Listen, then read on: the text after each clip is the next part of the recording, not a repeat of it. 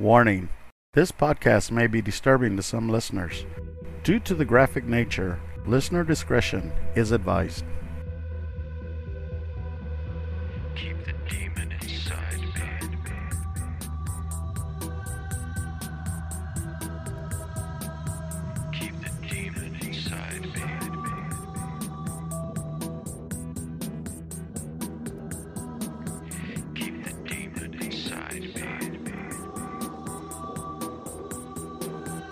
Welcome from wherever you are. This is The Demon Inside with your host, John Venom. If you want to review a different episode of The Demon Inside, you can find them on Spotify or Anchor. And don't forget to subscribe to this podcast. A new episode will come out every Monday. And now to our show.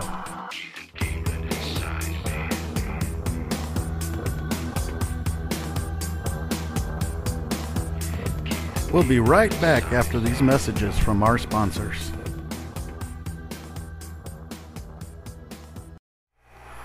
Welcome back to The Demon Inside.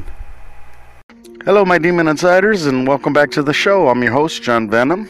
And before I do this show, I would like to thank Lost Dreamer, who sent me a message. He actually noticed uh, two girls that killed their mothers, and it was kind of a similarities that he thought or she thought. I don't know who Lost Dreamer is, but my demon insider Lost Dreamer thought that uh, they were similar enough for me to do a show. So I will be doing that show in a couple of weeks. It's gonna be uh, Isabel Guzman and Sang uh, Esme Sang. So thank you, Lost Dreamer, for that recommendation. Danny Rawlings was born in Louisiana and he was born to a family that pretty much didn't want him. His father hated him. His father w- wished he was never born. And his father was a police officer. So that kind of started off his whole journey. So when Danny uh, was 15, his dad threw him out of the house. Danny started doing whatever it took to survive out in the uh, out in the world without any type of school. He started stealing. He started, you know, committing crimes, things like that.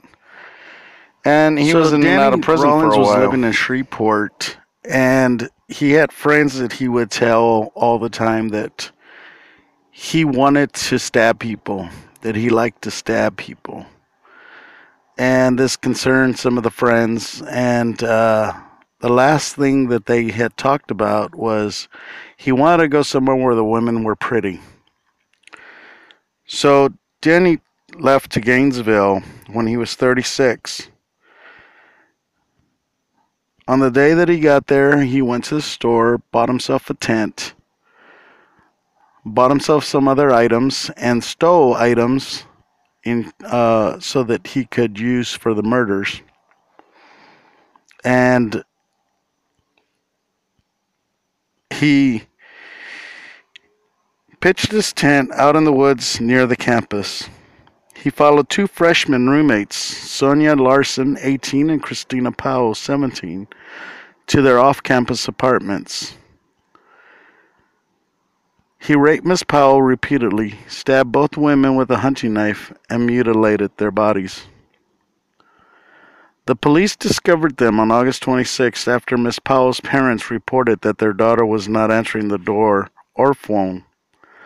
Later that night, the police found Chris, Christa Hoyt, 18, dead in an off campus duplex. Mr. Rawlings had raped and stabbed her. Left, went to his campsite, realized that he had lost his wallet, went back to Christa Hoyt's apartment, or back to Christa Hoyt's duplex, and started looking for his wallet, which he couldn't find. So when he realized that the body had started to set rigor mortis started to set in, he decided he was going to sit the body of Christa Hoyt upright on the bed, and then he cut off her head and put it on top of the shelf facing her body. The next day, Tracy Pauls and Manuel Tabato, both 23, were discovered stabbed to death in their apartment, not far from where the other killings took place. When Danny Rawlings attacked Manny, he's a former high school football player, big guy. As he slept, he stabbed Manny once. Manny woke up and actually started fighting with Danny Rawlings. The only problem was was that Danny Rollins was too much for him. Tracy Pauls was trying to get away, and she ended up running into the uh, bathroom where Danny went, broke down the door. He turned her over, raped her, and then killed her, stabbed her. We'll be right back after a few words from our sponsors. Welcome back to The Demon Inside. So after this, Danny Rawlings left. He went to Ox- Oxcala, where he was robbing a convenience store and actually got caught by the police and they arrested him. So while that was happening, the police were doing their investigations and trying to find out who the killer was. And they were worried because this killer not only had killed women, but also killed a man, and a very large man at that. Uh, friends and family said they were very surprised that he was able to subdue Manny because Manny was a pretty big guy. And um, so during that time frame, uh, when they found Christa Hoyt's body, they there was a bank that was robbed, and during the robbery, one of the cashiers put in a dye pack into the money. So when this person left, of course, the dye pack blew up. So the police were out looking around for the killer at night, seeing if they could find anybody. Well, they see two men walking around in the middle of the night, probably two, three in the morning, and both of them run into the woods when they see the police officers. So the police take chase, of course, and they can't find them in the woods. They actually call for a canine unit. The canine unit comes in, and the canine unit stumbles across Danny Rawlings' tent which he wasn't there. He was locked up in Oxquala. So when they started going through there, they saw the money with the red dye on it. They also recovered a handgun, a knife, a screwdriver. They found, and they also found a cassette. Now, the cassette's very important, but they thought this was all from the um, the bank robbery. So they didn't pay too much attention to it. They put it all in a uh, into evidence. And what ended up happening was they connected the two finally together, but they still didn't know who Danny Rawlings was. Eventually, Danny Rawlings started to confess all his murders. But throughout the years, Rawlings insisted he was not as atrocious as many thought. In the letter to the AP in 2002, Rolling wrote, I assure you, I'm not a salivating ogre. Granted, times past, the dark era of long ago, Dr. Jekyll and Mr. Hyde did strike up and down the corridors of insanity. Rolling, who often drew dark and sexual pictures, claimed he had good and bad multiple personalities. his personalities were Danny himself, who wanted to be the good guy. Then he had Enid, which is Danny spelled backwards, who wanted the exact opposite of what Danny wanted to be. And then, of course, he wanted to be the Gemini killer. Now, he took from The Exorcist 3 the name Gemini Killer. So, Danny Rollins wanted to be the best serial killer. He wanted to be a superstar. He wanted to beat Ted Bundy. He wanted to be famous. My thing is, when he started calling himself the Gemini Killer, he and he took that idea from The Exorcist 3. He was actually taking the persona of a real demon. So on The Exorcist 3, the Gemini Killer was actually Pazuzu. Pazuzu is a real demon that they used in the first movie, which at that time people don't really realize that by using the real name, you're calling them. And granted, this demon, maybe it wasn't there, maybe it was, but it got into Danny Rollins' psyche. Now, it didn't possess Danny Rollins like any of the other shows that I've done. This was a mutual agreement between a person and a demon. Danny Rollins wanted more control of his life. Danny Rollins wanted power and strength so that he could defeat his father. As a matter of fact, Danny Rollins, the last time he was at their house, uh, actually shot his father in the head, which made his father lose an eye and an ear. So his being that he wanted control, he wanted strength, started coming when he started calling himself the Gem- Gemini, which Pazuzu is not going to give him his real name, because with name comes power. So Danny Rollins became Gemini with Pazuzu, who is inside of him, manipulating him, telling him, this is going to work out. This is going to be our thing. So, going back to the cassette that the police found, they found, when they found the cassette, they actually started to listen to it because they realized that the person that was doing the killings was also the person that was doing the uh, bank robbery. And so they started listening to the cassette. And here was this guy, Danny Rollins, on the cassette singing. And I'm going to play you some of those songs here in a minute. But he was singing a song, and at the end of it, he says something that's very chilling. I'm going to play that for you right now. So after he said that, we all know what he was going to go do. He was going to go and start killing women. He was going to go and start tormenting the lives of all these students. I mean, everybody was affected by it. People were scared to be in school because of Danny Rollins. People were leaving, people were buying guns, getting defense classes and everything else. It was just a horrible way to live for these kids.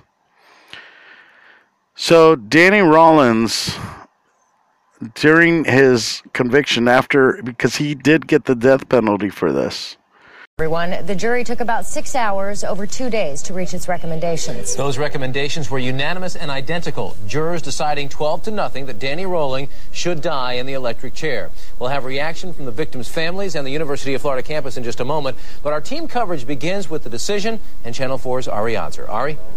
Tony, even Rolling's lawyers admitted they had virtually no chance to squeeze any sympathy out of this jury for Danny Rolling. They said that Rolling fully expected to one day face a death sentence for the horrific crimes he committed here three and a half years ago. Indictment.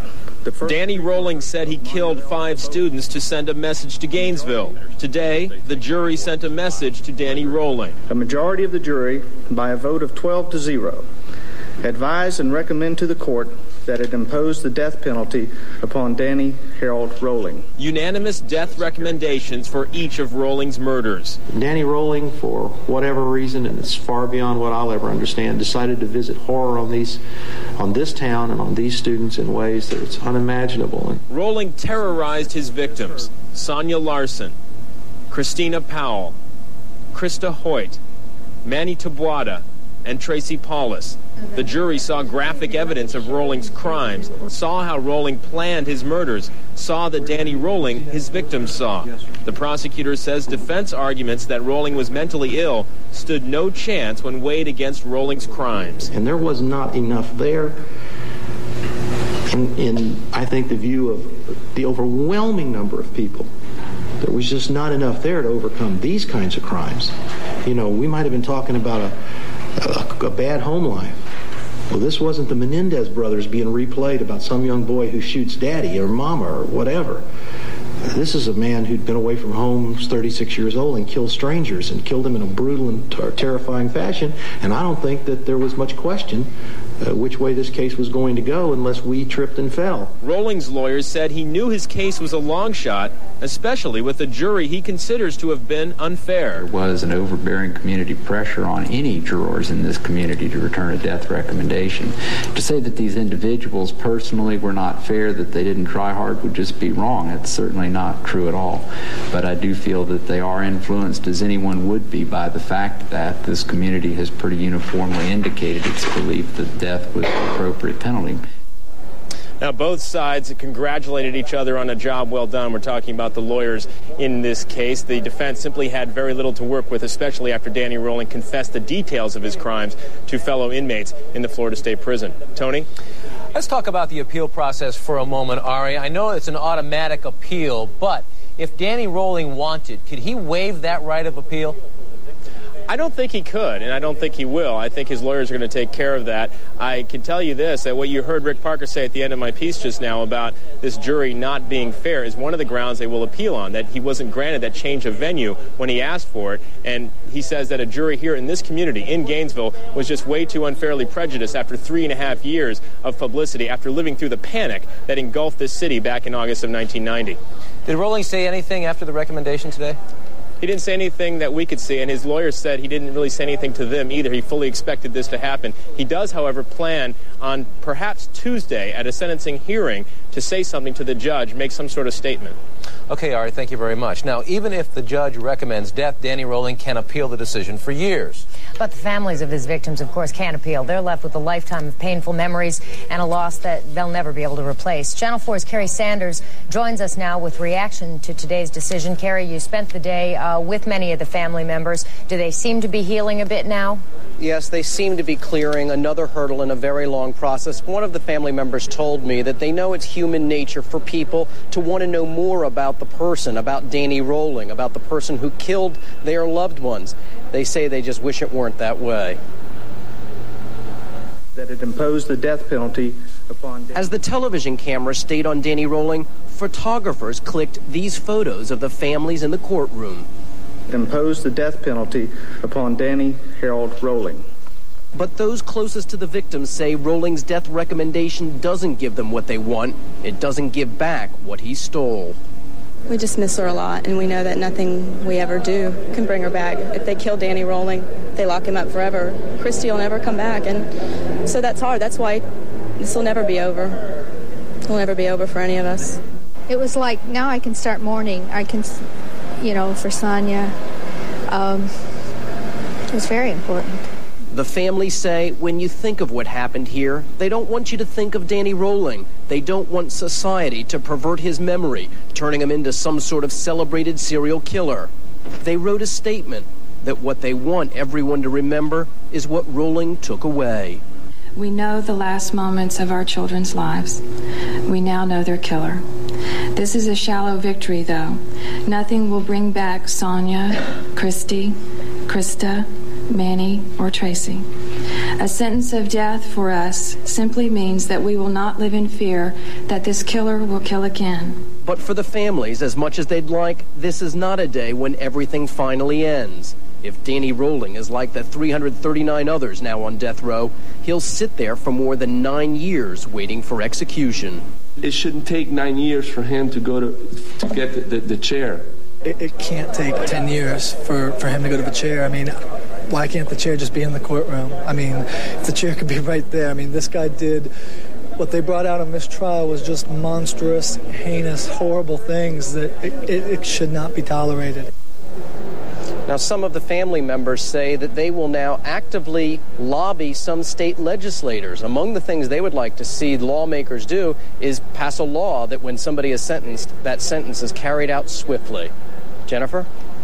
Okay, and thank you, Kerry. Well, the men and women who decided Rolling's fate certainly won't soon forget what they heard and saw in that courtroom. They're back home with friends and family tonight after several grueling weeks in court. Channel 4's Edwin Odell now joins us live with their comments plus student reaction. Edwin?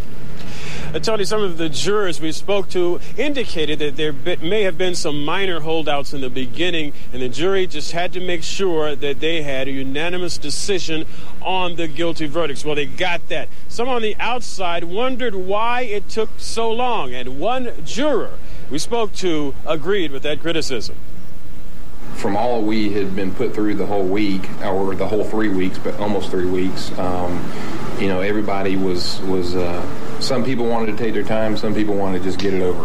Um, I was I was one of the ones that wanted to get it over. You know, I was tired. Um, I didn't really want to stay there. Uh, you know, stay too long deliberating last night. I wanted to take a break, as as I believe almost everybody did. Want to take a break, sleep on it, and come back in the morning and vote. We spoke to one of uh, three men who served with nine women on the jury. He said this was all much too much, just too much. He wanted to get away from it, hug his wife and kids, and forget about it for a while. So after the jurors left the courtroom, they rushed over to the hotel where they'd been sequestered for the night, picked up their luggage, then went to the sheriff's department to pick up their cars and scattered to the far reaches of Alachua County. Many of them just didn't want to talk about it. Went to the University of Florida campus where they agreed with the decision, but I asked them if they would have been able to come to the same conclusion if they had to serve on the jury. You saw no room for compassion for this guy. Mm, no, I don't think so. I mean, because it was just what he did was just too um, traumatic, too uh, violent, and I just don't think that he deserves to live after doing that. You think if you would have handled it being on that jury and making this decision? I think it would have been tough, uh, to be truly honest. Uh, they say it's not fair that the the trial was held in Gainesville, but if you go to any reasonable person and you tell them uh, the circumstances under the, the murders that he did, I think uh, anybody will feel the same way. Now, Rod Smith, the state attorney, would agree with that student. Uh, one of the criticisms has been that this was not the wrong place to have the trial. Well, Rod Smith says, as a student, say anywhere you take this trial, it was so heinous, so horrific that any jury anywhere would have come to the same conclusion. Tony? Edwin, do the students there feel a sense of closure now? Yes, they do, Tony. It's amazing. During this whole trial, a lot of students have come to get to know it, come to get to know the families, and right now they're feeling like their school was harmed by this. They were personally harmed by it, so this brings some closure to it finally for them, too. Okay, Edwin Odell, live in Gainesville, thank you very much. Our extensive coverage of the jury's recommendation will continue in less than an hour. At 7 o'clock tonight, please join us for Student Murders Case Closed. We'll take you back to the scene of those horrible crimes, the guilty plea, the sentencing hearing, plus a look at Roll- who Rolling will probably join on Florida's death row. That's tonight at 7 o'clock. Now, as I promised, this is Danny Rawlings singing Mystery Writer. He wrote this song and performed it on his cassette.